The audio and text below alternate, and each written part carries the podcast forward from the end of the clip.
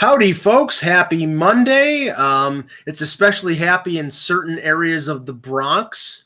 Uh, and I'll I'll discuss that in a minute, Russ. But uh, we'll start with the pre-show. Uh, go ahead. So, like history was made yesterday. Uh, the Cleveland Indians had their last home game with the logo of the Indians, and so people were taking pictures of it and sort of like saying, yeah, this is the end of an era and everything else. And it's like, see, now if this were my team, I don't know if I would be taking a picture of it like that anymore because it's like, well, everybody decided to get rid of it because of what it represented. But now everybody's thinking that they're going to miss it, even though what it represents. Like it's a very confusing time in Cleveland. That's what I would say. Well, okay. I, I, are they going to miss the the the smiling Indian logo?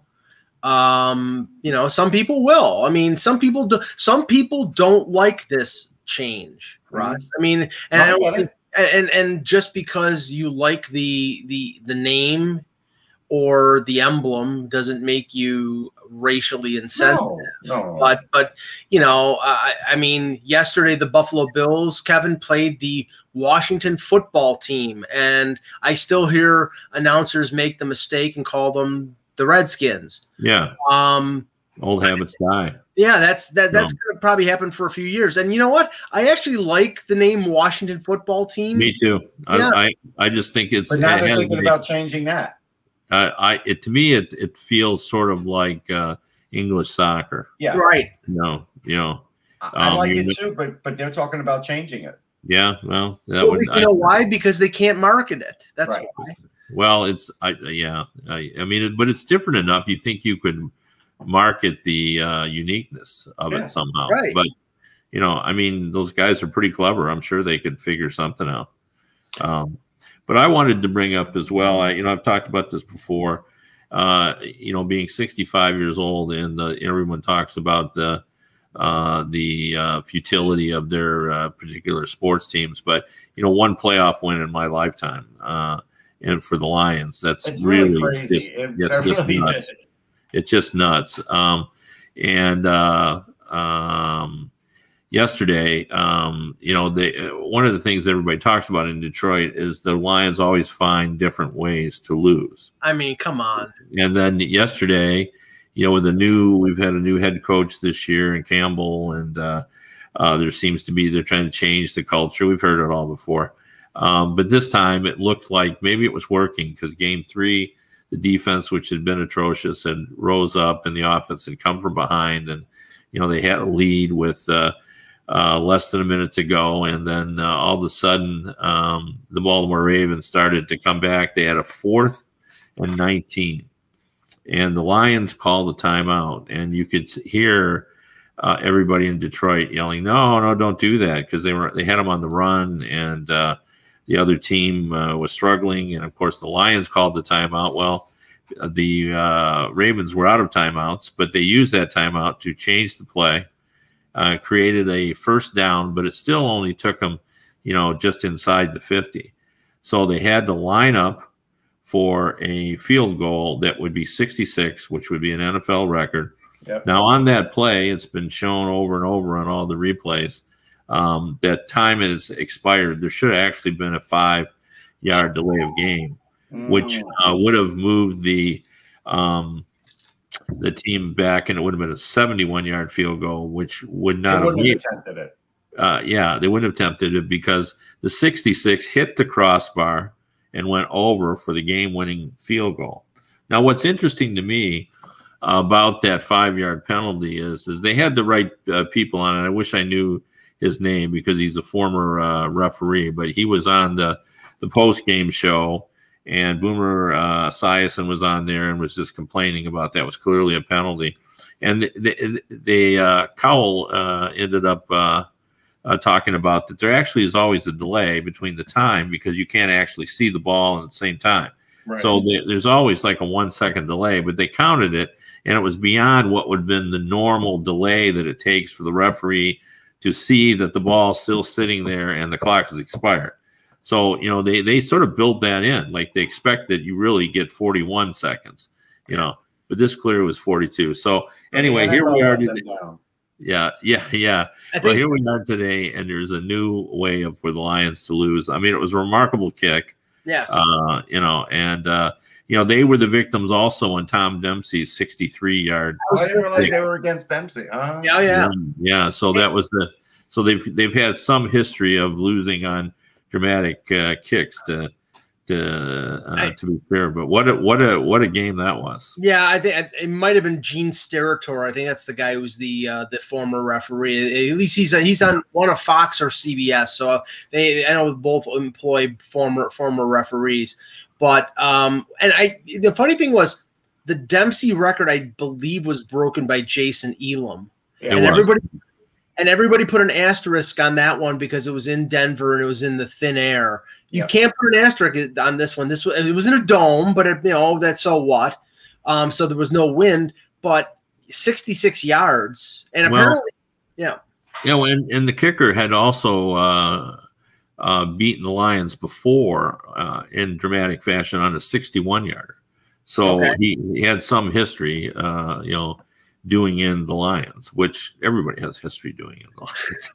Now, now talk about talk about uh, disputed calls, and believe me, nothing gives me greater glee.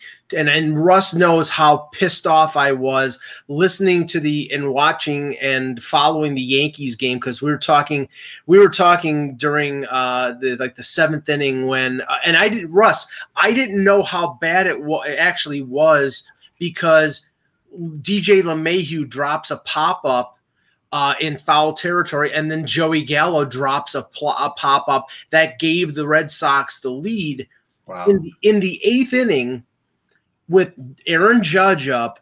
Joe West calls. Uh, it was it was a swing and a miss, but he calls a foul tip. And the catch the catcher had caught the ball, and he was taking the ball out of his glove, and it fell out. And he called that like you know like if, if you catch it and it's a foul tip, it's out. He was ex- he was just the exchange. It looked like he was throwing it back to the mound or throwing it back to the pitcher, and he dropped it and he called it, you know, foul ball. But you know, not play goes Right. on, and it's a judgment call. It's not something that can be reviewed. Uh, And then the next pitch, ju- a judge hits a uh, a two run uh, double off the wall off of a former Yankee Adam Ottavino, and then of course uh, Stanton hits a home run to to ice the game. So, I mean, a lot of you know these these objective calls. I mean, they're you know that's what umpiring is about, though, Mike. I mean, it is objective. well, Yeah. yeah, Don Denkinger. Yeah, I mean, there's always you're going to have the human error in it unless you go to robotics, and I really don't think it. it you know, people mention the fact that it works so well in tennis, but it's a wholly different game, and Yeah. you know, it just it's not going to be the. Uh, it works in tennis because we have uh, those kind of things once every, I don't know, hundred hits. You know, uh, and here we have it almost every pitch. So, you know, where we have some kind of dispute. All right, let's start the show. Um, hello, hockey world. Today is Monday, September twenty seventh, twenty twenty one. I'm Russ Cohen from Sportsology. Kevin Allen, Hockey Buzz. And I'm Michael Augello, and they let me back into Canada. And this is the Hockey Buzzcast here on hockeybuzz.com. We got a few things to talk about, and a, uh, to my mind, a controversial top 75 uh, of all time list uh, put out by the Hockey News, but we'll talk about that in the second half. I Of do have one good feel good thing that just hit my email too. So Okay, go. You start with that. okay. Um, so everybody knows when the NHL signed with Adidas that you know we all felt pretty good about what Adidas does as far as uh, making their their their wares and sneakers and everything else. Pretty good quality stuff. But what I've noticed, I would say for the last five years, because I, I do buy some Adidas uh, sneakers and other things, is that they started to have a line of sneakers that were um, made out of recycled materials, but it took a lot. Like originally, you know, they were like hundred fifty dollars sneakers. So I get why everybody wasn't buying those. But now, um, they've like ported that over to their regular sneaker line, which is basically for their um, memory foam ones, which are fabulous, by the way. They're just comfortable as hell. And those are made 100% out of recycled bottles. Well, now NHL jerseys are going to be made out of 50% recycled materials, the ones that hit the ice this year. And that's great because, again, part of the issue is with plastic recycling is just because you send it out to recycle, it doesn't mean your city's actually recycling it. Some do, some don't. So the best thing you can do if that's not happening to reduce the waste is to turn it into something else. So whether it's, you know, a, a bench, whether it's a play set, whether it's, you know, you get the idea. So this is great. I this is something where this is really a home run for Adidas and for the NHL, uh, simply because it's good for the environment. And then the Rangers named um, a night for Henrik Lundqvist. Well, go ahead. Yeah, no, no, I was going to bring that, know that. Okay, that's fine. Yeah, I was going to bring that up as part of the Rangers stream of consciousness. But um, Kev, uh, I wanted to start with this and not give it too much attention because it's an ugly incident. But I think you know since the IIHF uh, um, posted it and and cited it, and we've seen the video of it, and in the age of social media, anything happening anywhere is going to get out. And I, you know, I didn't even know there was a Ukrainian league, to to be honest. Mm-hmm. But uh, there is, and in the Ukrainian league, a player named Andrei Den- Denishkin um, apparently was in some sort of confrontation with an American player named Jalen Smereck, and he's uh, African American. And Denishkin, um, after the play, pretended to peel a banana and eat it and the IIHF came out and said this is a direct assault on the ideals and values of our game, and we will ensure that all necessary ethics violation investigations occur to ensure that this behavior is sanctioned appropriately. Now, okay, there have been incidents in the NHL uh, back when. Uh, Wayne Simmonds was in Philadelphia. He was playing a uh, preseason game in London, Ontario, and somebody threw a banana on the ice. There was an there was a uh, situation with Ty Domi and Donald Brashear back in the day where there was an accusation of a racial epithet being used. So this is not unique to the Ukrainian league or to yeah, Europe. but and also in Europe, I think we've had more instances of yes. that. It's become a, a, thing. I know I've heard of, uh, you know, at high levels of soccer where uh, you know fan bases would get on opposing players and they would do you know things of that nature. So it, where it was, you know, wasn't just isolated; it was just right. well, I'm not sure if it was the same game, but um, a, a player I follow, uh, Eliezer Sherbatov, he was a really good prospect at one time coming out of Israel. Thought was many years ago maybe he would have a shot at the NHL. Hasn't, but he was talking about a player from that Ukraine league that he plays in and an anti-Semitic situation. So I kind of wonder if that was like now the same situation. And you know, that's again, like Kevin said, to me, that's on the rise everywhere, but it definitely is worse in Europe. But it's it's on yeah. the rise everywhere. Well, let's just say this: you can't get away with anything anymore in, in, this day and age with like games on video if it's being recorded and you've got the the the arena mic picking up almost everything um you can't say anything and this is a good thing. You yeah. can't say any any kind of homophobic comment. You can't make a racial uh, comment.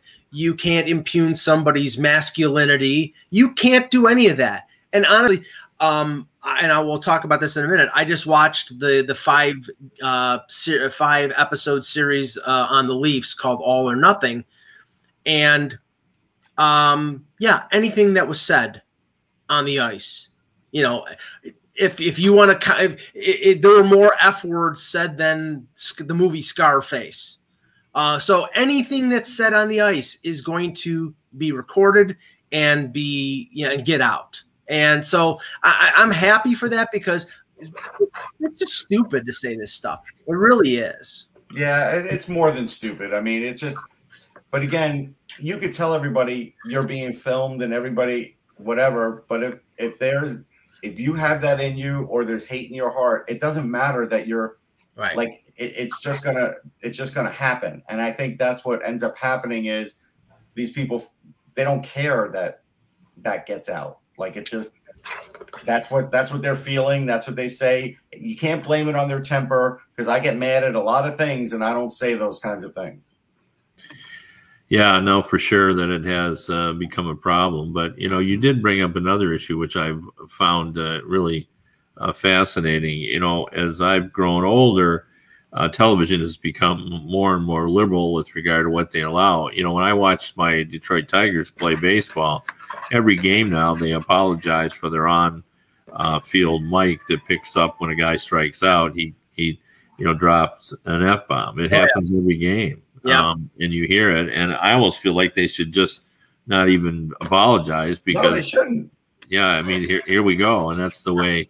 I think they have. I think they have to because of the FCC. Yeah, well, yeah the FCC has the problem. Not, yeah, if they don't apologize, then you know, then then they basically yeah. like, then they could be fined or something like that. But just just think how you know far we've uh, you know come in terms of uh, you know, sex on television oh, yeah. and uh, you know, all that kind of stuff. You know, when you know Rob and Laura Petrie had to sleep in separate beds on the sitcom in the '60s, and you know now we have all kinds of uh, sexual innuendo on television and uh, you know swearing in on news shows. I, you know, I'm, uh, you know, it was verboten that uh, uh, somebody would say pissed off on a news show um, but I see many political analysts uh, use that phrase as if that's totally acceptable now um, as well. So it's a, it's a, certainly a changing world uh, to, to, be sure. But under any circumstances, whether the world has changed or not, the level of racism that you guys just described in the video, I haven't seen it.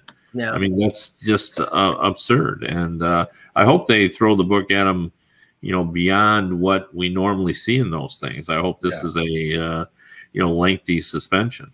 Yeah, so so do I, and uh, and ironically, this was the first um, first uh, bit of news to come out of the IIHF since Rene Fasel has stepped down. Luc Tardif of, of France is the new IIHF head, and he's the one who released the uh, this statement. So I think that's a good sign. I mean, I wasn't a big Rene Fasel fan. I'll just leave it at that.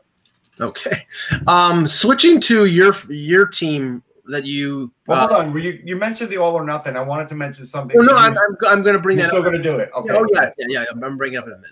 I wanted to get to the Rangers here because, okay. um, I know that there was one thing that uh, that you brought up in a previous conversation that you were not too pleased about, but all but also it just um, the Rangers we know from the moves that they made during the offseason are clearly focused on being more physical um, bringing in Ryan Reaves, bringing in uh, uh, Sammy Blais from from St. Louis, signing Barclay Goodrow. Goodrow in a preseason game against the Islanders got a little frisky and got a five in a game for I think it was a, a high hit. Hit from behind. Hit from behind. Um, you told me you told me about Ryan Reaves apparently trying to show uh, Kravtsov, their former first round pick, to, to how how to fight. Teaching him how to fight. Yes, teach them how to fight. So I mean, we we have the narrative here of them wanting to be more physical, and all I I'll say what I said to you last night. I have never seen a team react more towards one incident in my life, other than maybe.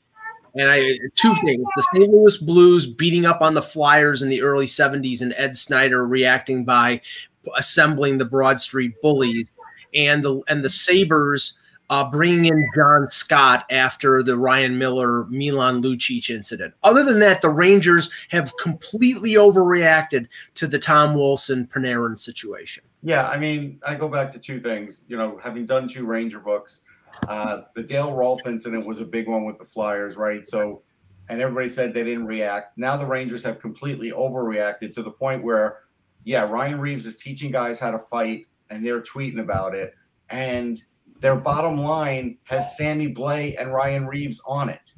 If you want to win hockey games, how many minutes do you think that line is going to play a night? And who are you replacing or taking away ice time from because you have these two guys in the lineup? If you feel like they're going to really help you win a championship, I think you need to go back and, and readjust and re-look at what Ryan Reaves does for you. It's a little bit in the regular season. It's practically nothing in the playoffs. And Sammy Blais does a little bit for you, but not enough. And to have a line of these guys doesn't make sense in today's hockey. If you want to do it for four games a year when you play Tom Wilson, mm-hmm. fine. But you've you've to me you've allocated way too much money for a very small problem. And Kevin, I know that I know that teams in the in the era of you know Probert and Joey Kocur in Detroit loaded up on big guys like Sandy McCarthy or Brashear, but you know this is primarily a skilled team, the Rangers, and now you know now they're bringing in size and physicality to counteract a team that they're going to play four times. Well, that's true. Uh, although I, I think Reaves uh, I don't think we're giving him enough credit for his ability to play. Uh, it'd be interesting. I was trying to call it up quickly, but I'm not fast enough. I wanted to see what he averaged, but I, I my impression for having uh, watched him, um, you know, enough uh, during my career is is that he can play a regular shift. Like you know, he can do other things. He had um, five points last year.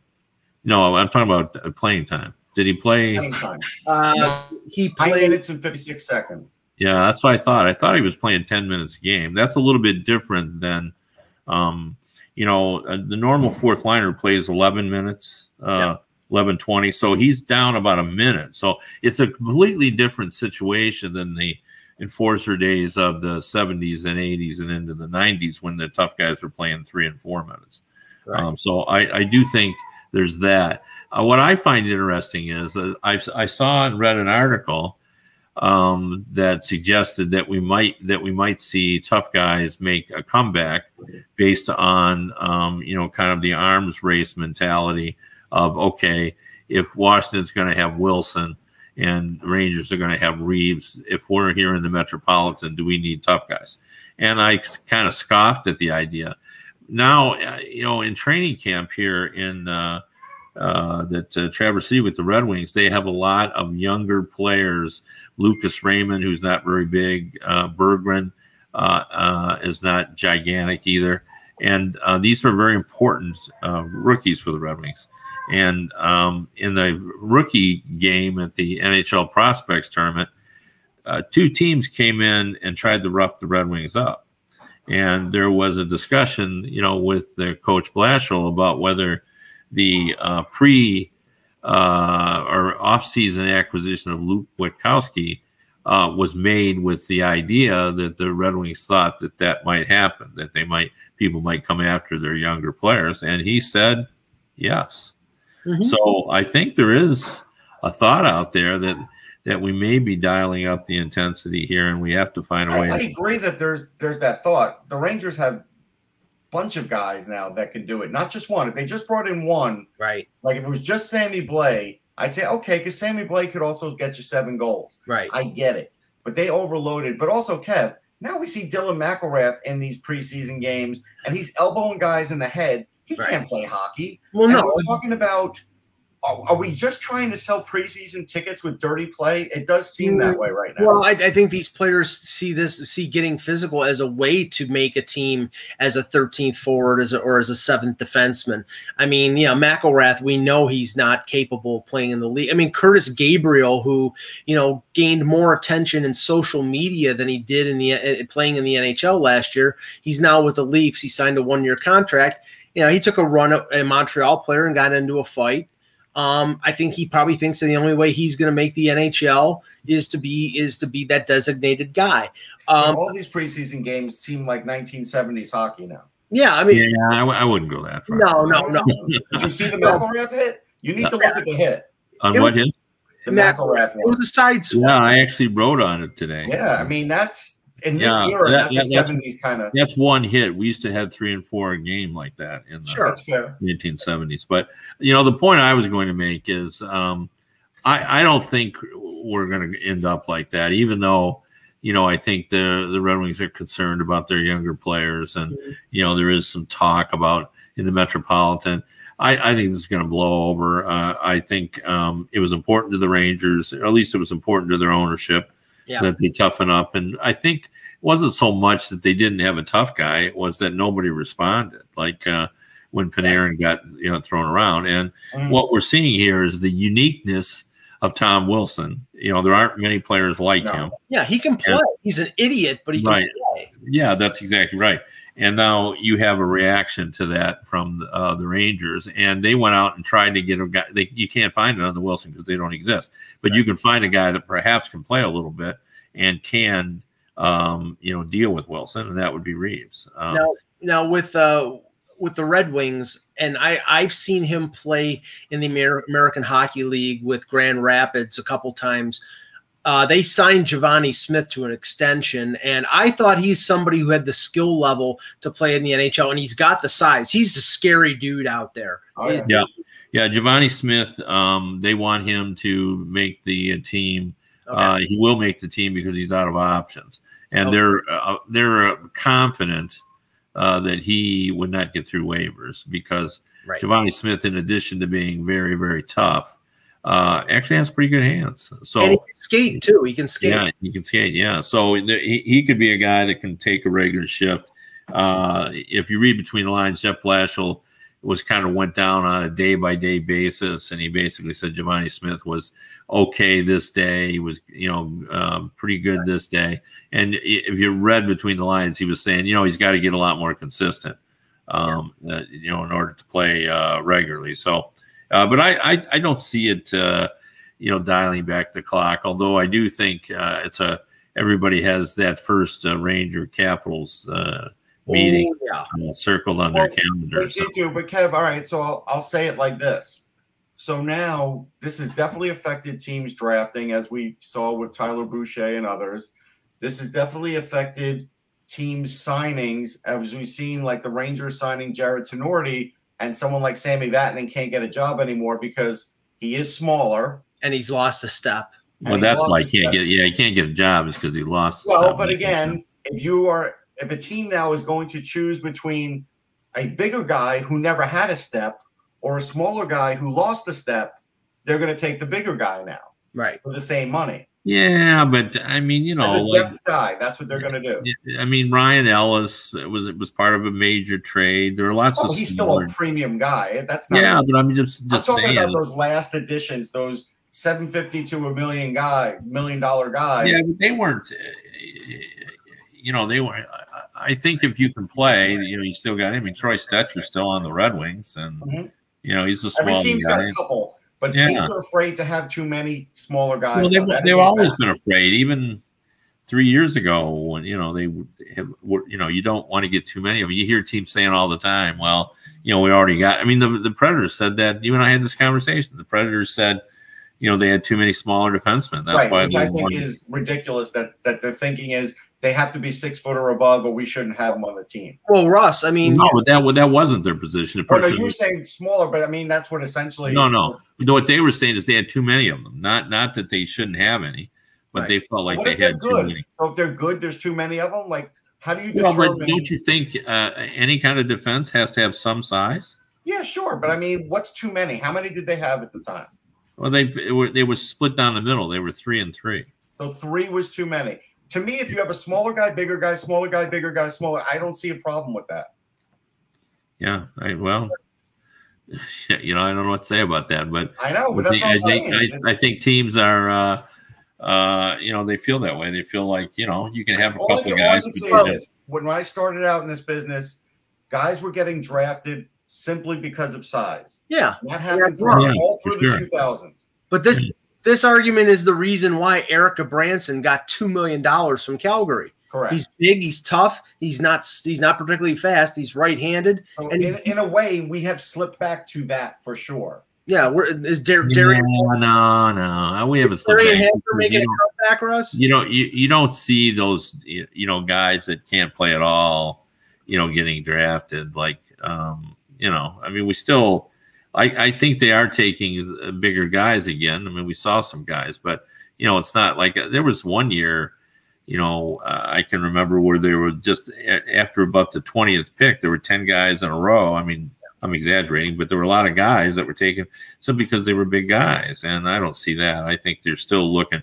you're looking for bigger guys that can, you know, skate and do that kind of thing. But know, As usual, the NHL is uh, um, sort of slow in reacting to certain things. And over the weekend, they issued a release regarding uh, a tighter standard of enforcement on the rules for cross-checking. It took them this long after you know the cross-check on uh, Kucherov in the playoffs to finally respond to that. Uh, and and uh, I don't know if that means that uh, I, I, don't know if you saw it, Russ. There was a cross check on Pierre Luc Dubois in a game against Ottawa, a preseason game. Um, uh, Greig, I think it's Ridley Greig for yeah, uh, yeah for uh, for Ottawa's. Uh, he got a five in a game, and he may get suspended. So I don't know how much the crackdown is going to really affect anything. Cross checking, especially in front of the net, is part and parcel with paying the price. If you're going to go to the front of the net, the defenseman is going to cross check you on your back until you move. Well, I'm going to say one thing about the Ridley Greig thing. What's interesting about that is he will get suspended before he gets to play his first NHL game. Then, right? Like he hasn't even played an NHL game. But I'm also going to tell you, I think clubs like when guys do that, and they don't care that they're going to get a suspension. Right. And so I think what the league is doing is fine, but teams are not going to care. Yeah. Yeah, true. Uh, I think teams want to make it tough on players to go to the front of the net, to go right. to dirty areas, and sure. if they, and if they have to pay a price, meaning they get suspended or they get penalized, they get fined, so much the better. Um, okay, a couple things. Um, I watched. I was sent a screener of the elite, the All or Nothing Leaf series uh, this weekend. Um, it's going to debut on Amazon Prime in Canada on Friday.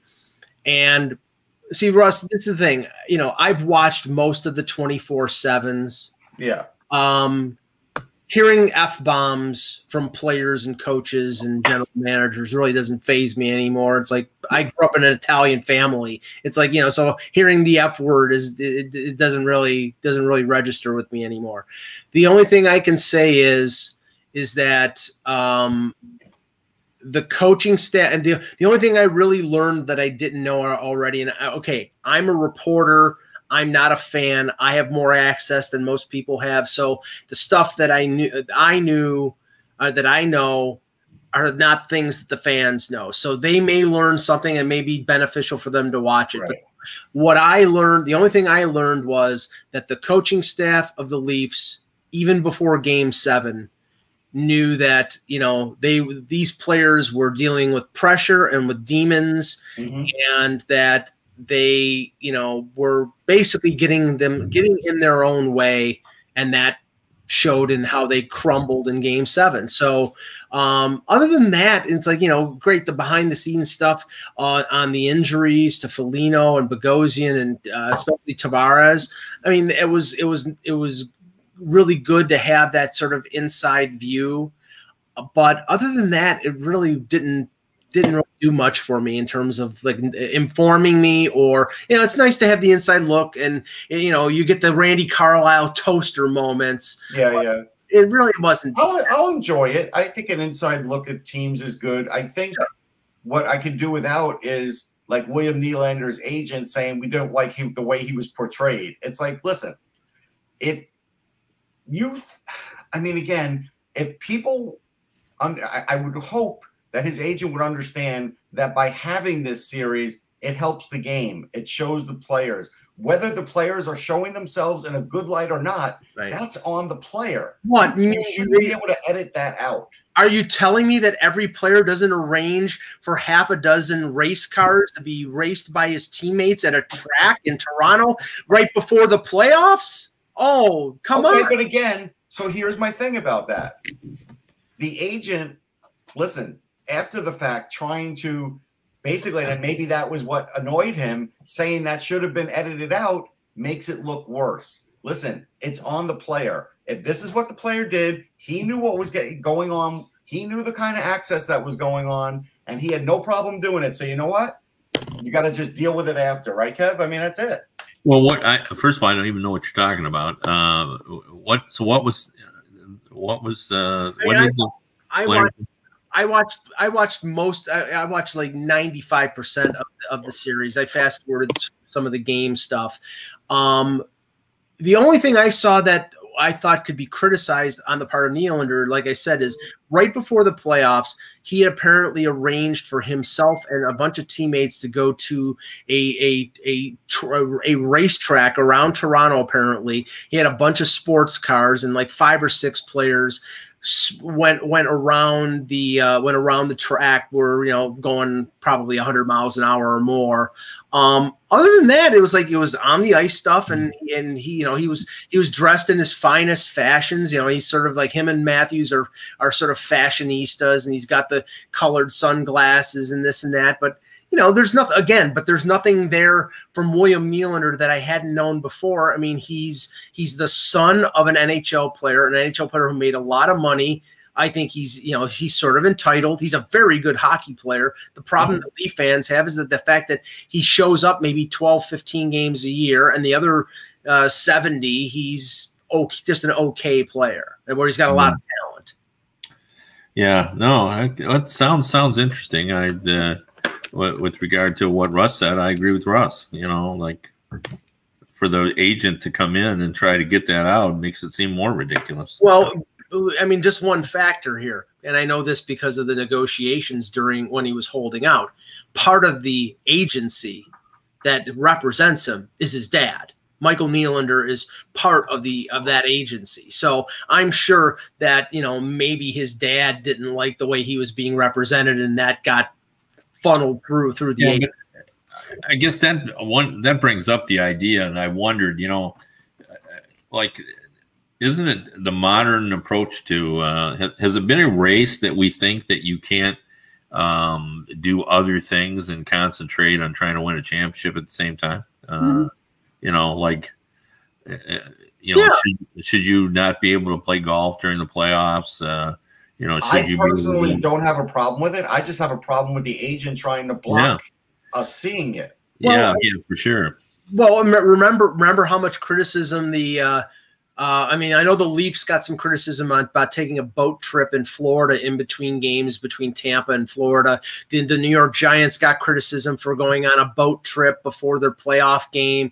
I mean, I, you know what? That criticism only comes out after you lose. If you win, that's something that they say, "Oh, that was ice breaking. That took the pressure off. That was a good thing." And if and if they lose, right.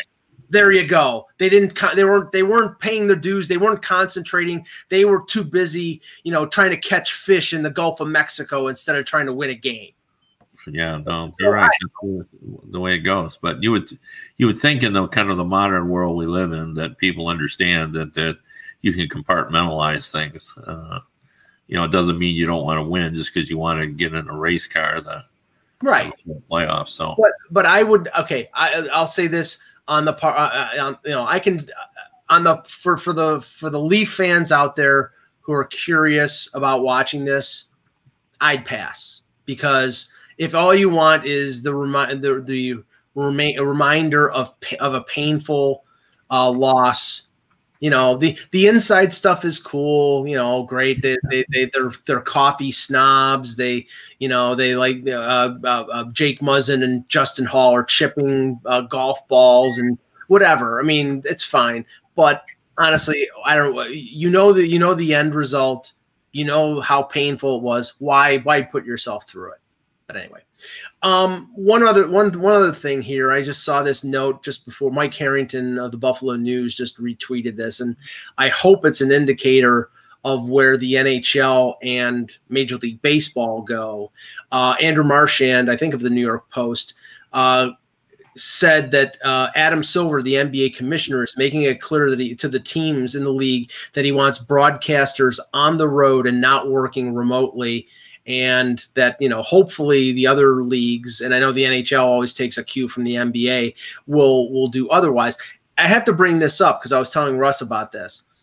In during the weekend, I was doing some some things and listening to the Yankees uh, Red Sox game. You listen to the radio broadcast, and we know you know John Sterling is in his 80s and his sight isn't the greatest, but he's doing the game remotely. Normally he would be at Fenway and he could see the home runs or see, you know, he was completely dependent on two screens in the broadcast booth at Yankee Stadium to broadcast the game. And Kevin, give me a dollar for every time he got something wrong in terms of oh, strike three. Wait a second. They called that a ball? Like that. It was like that. It was like, it was stuff that normally, you know, 99 times out of 100 he would get right, but he was completely dependent on the TV Yeah. broadcast. And I know that, you know, there are younger broadcasters out there, but in listening to radio broadcasts of, of hockey games last year, you could tell the difference between somebody who was doing it remotely and somebody who was doing it in the arena. Yeah, I agree. And with basketball too, we're just so used to, you know, the broadcasters are courtside there, and you can feel that. Um, uh, so that's, I think, you know, why Silver uh, wants to make sure he does that. Where the hockey, you know, they're not exactly on the ice, um, but uh, but still, you you want them there because they get a sense for the crowd and the momentum and all that that you just can't get if you're watching it off monitor. So you know, it's it's better for sure for broadcasters. Although, you know, Mike Emrick did an incredible job his last Oh yeah. Year. Um, but But you're talking about the best in the business. That's Yeah, the difference. yeah, I mean, it's it's you still can't argue that it it's better remotely. It's better when you're there. So Yeah. And Um, and and the one thing I picked up on when Emrick was doing it remotely was the fact that he was patient enough to like when the goal was scored, he waited like a second. Yeah. And Right. He scored. He he he didn't assume because then by assuming you can you open yourself up to more mistakes. Sterling, the only time he hit something right uh, in the three game series at Fenway was when the camera panned up to the stratosphere when Stanton hit the home runs because he knew the ball was out of the park. But Right. the one time, the one time the camera panned up for a long fly ball, and he goes, "It is high, it is far, it is caught," and I'm like, "Oh my god," you know. So, you know, Yeah, although that's that's a kind of a normal baseball call. As long as deep, it's Yeah, that, that is normal. yeah, yeah. You hear that quite a bit. It's actually something I appreciate that you know because it looks pretty good off the bat, and then Mhm. you know just kind of the negative result That's that true. you can hear That's the a good point. disappointment. Yeah, I, It's- it's, it's it's a fun thing. It's tantalizing and it's annoying when you like, oh, it's a home run and it's it's caught. I'm like, oh. Yeah, Should we talk about the RFAs that are just hanging out there? yeah, no, no, I was that was the the next Good. thing I was going to bring up, Russ. Is Okay, that, cool. um, you know, it must be it must be nice to be in Michigan, Kev, because all the yeah, yeah, they're all here. Yeah, all there.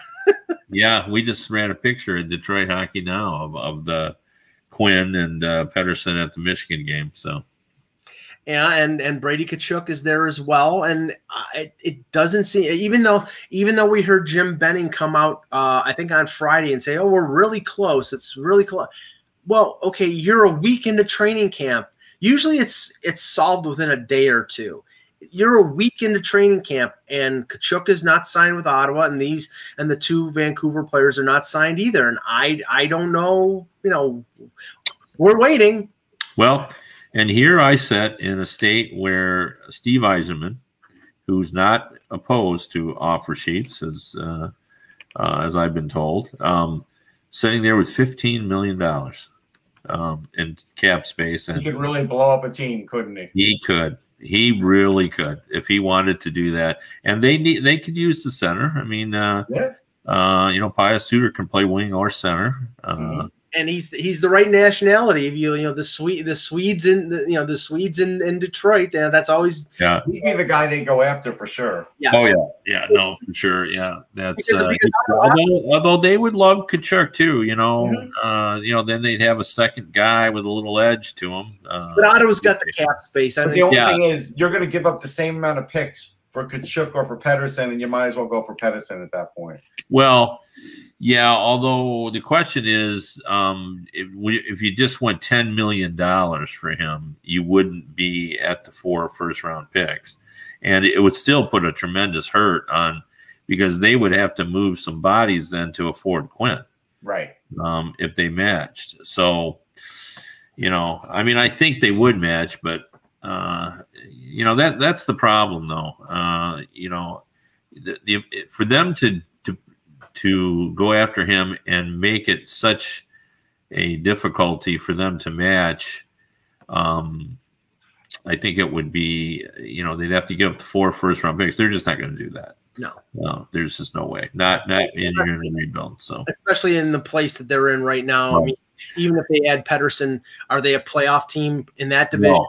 Probably not. So you're probably giving up, you know, picks in the teens at least. And you know, if they have a bad year or if Pettersson gets hurt, then you're talking. You could be talking about top ten or top five picks. So yeah, I mean, I the story that I had heard was is that he, uh, being Yzerman, had a meeting with his his cabinet, and uh, someone had suggested this was back when um, Marner was available. Should they uh, tender an offer sheet to Marner? And his question back to them was, um, "Well, will it make us a Stanley Cup contending team?" And everybody said, "Well, no."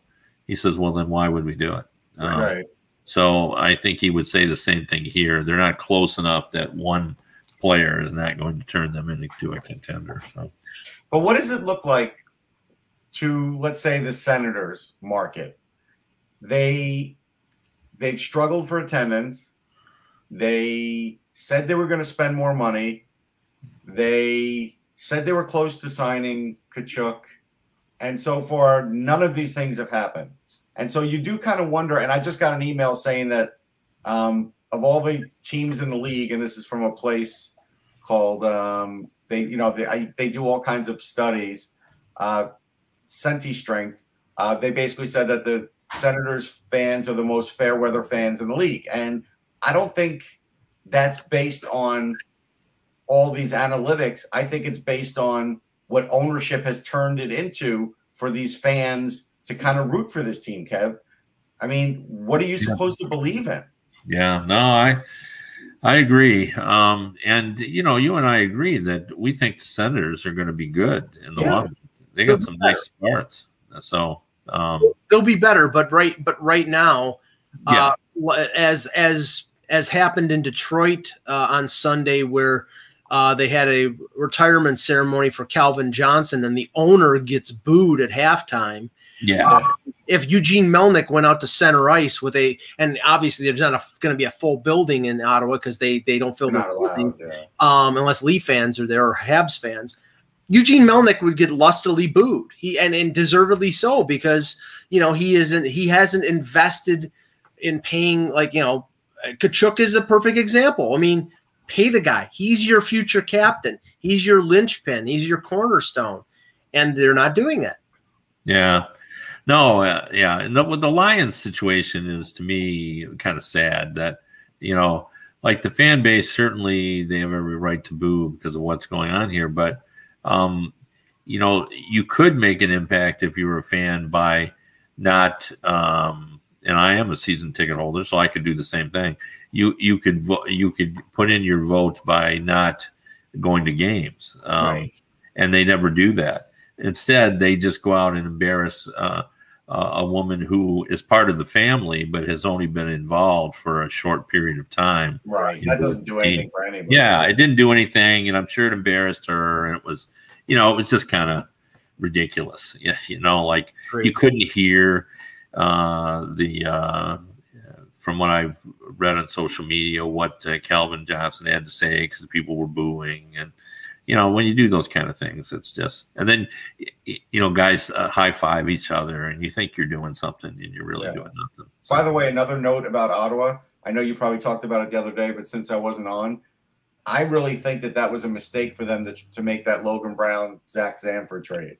I do, because I know that they do need some veterans on on Ottawa to play with the young players, but I don't want to give up a guy who does have size and some scoring ability to do it. I think that that was the wrong guy to sort of deal.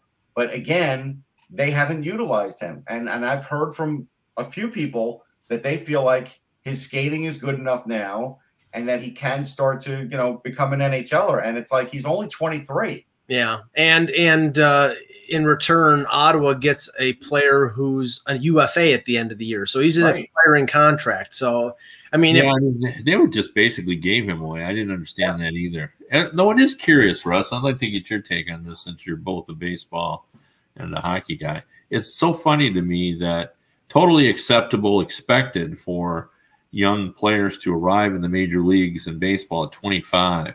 But 23 now, people are starting to look like that's okay. You didn't make it, Right. You know? So Yeah, it's weird. I I I mean, again, I could just go back to like Pete Alonso, who arrived at like I don't know, twenty six.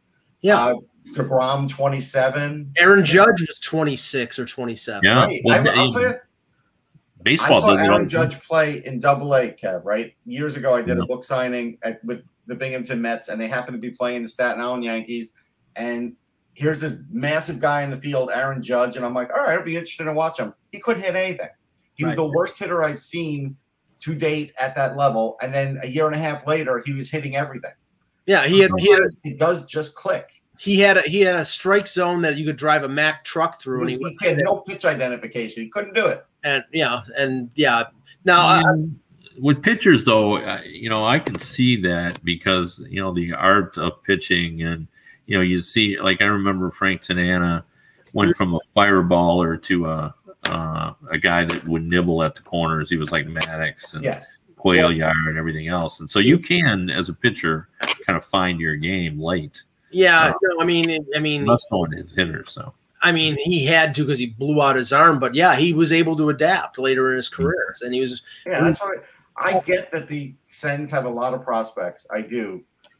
And I had asked people about Logan Brown for the last year or two. So maybe it's something with the coach. Maybe the coach just doesn't think he's going to be good. yeah or or maybe you know sometimes guys don't have it wh- Yeah. whatever it is you know Sometimes that's true.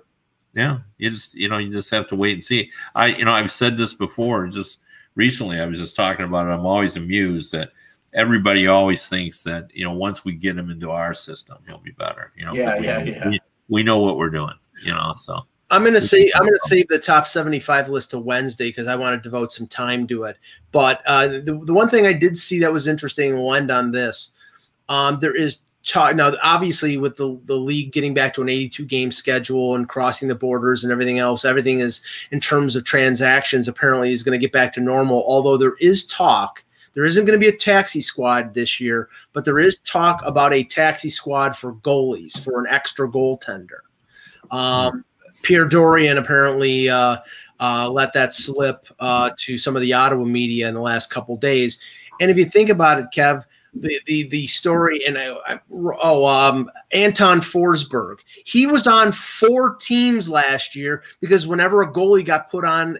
On, on waivers, the other team was in danger because they needed a goalie. So they he I think he, they claimed him, and he went from like Carolina to Chicago to this place to Ottawa in in I think like a month. The guy had stamps on his suitcase. So it, with that reality, they they may have to have a a, a, a um, uh, taxi squad for goalies. yeah that makes sense actually But so why? When are they going to decide on that?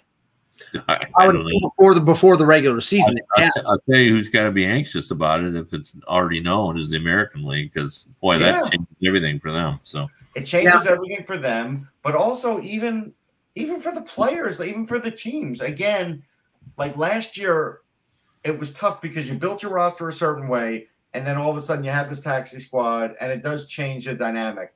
This year, they figured there was no taxi squad, so there were teams that did get rid of some other depth in their goaltending system because they figured they can't use them.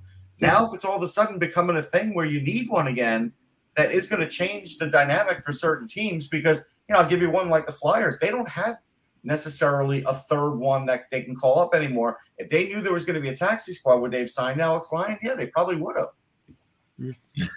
All right, uh, good show, guys. We will be back to tomorrow with another edition of the Hockey Buzzcast. For Kevin Allen, for Russ Cohen, I'm Michael Augello. Thank you for watching, and remember, without the buzz, it's just hockey.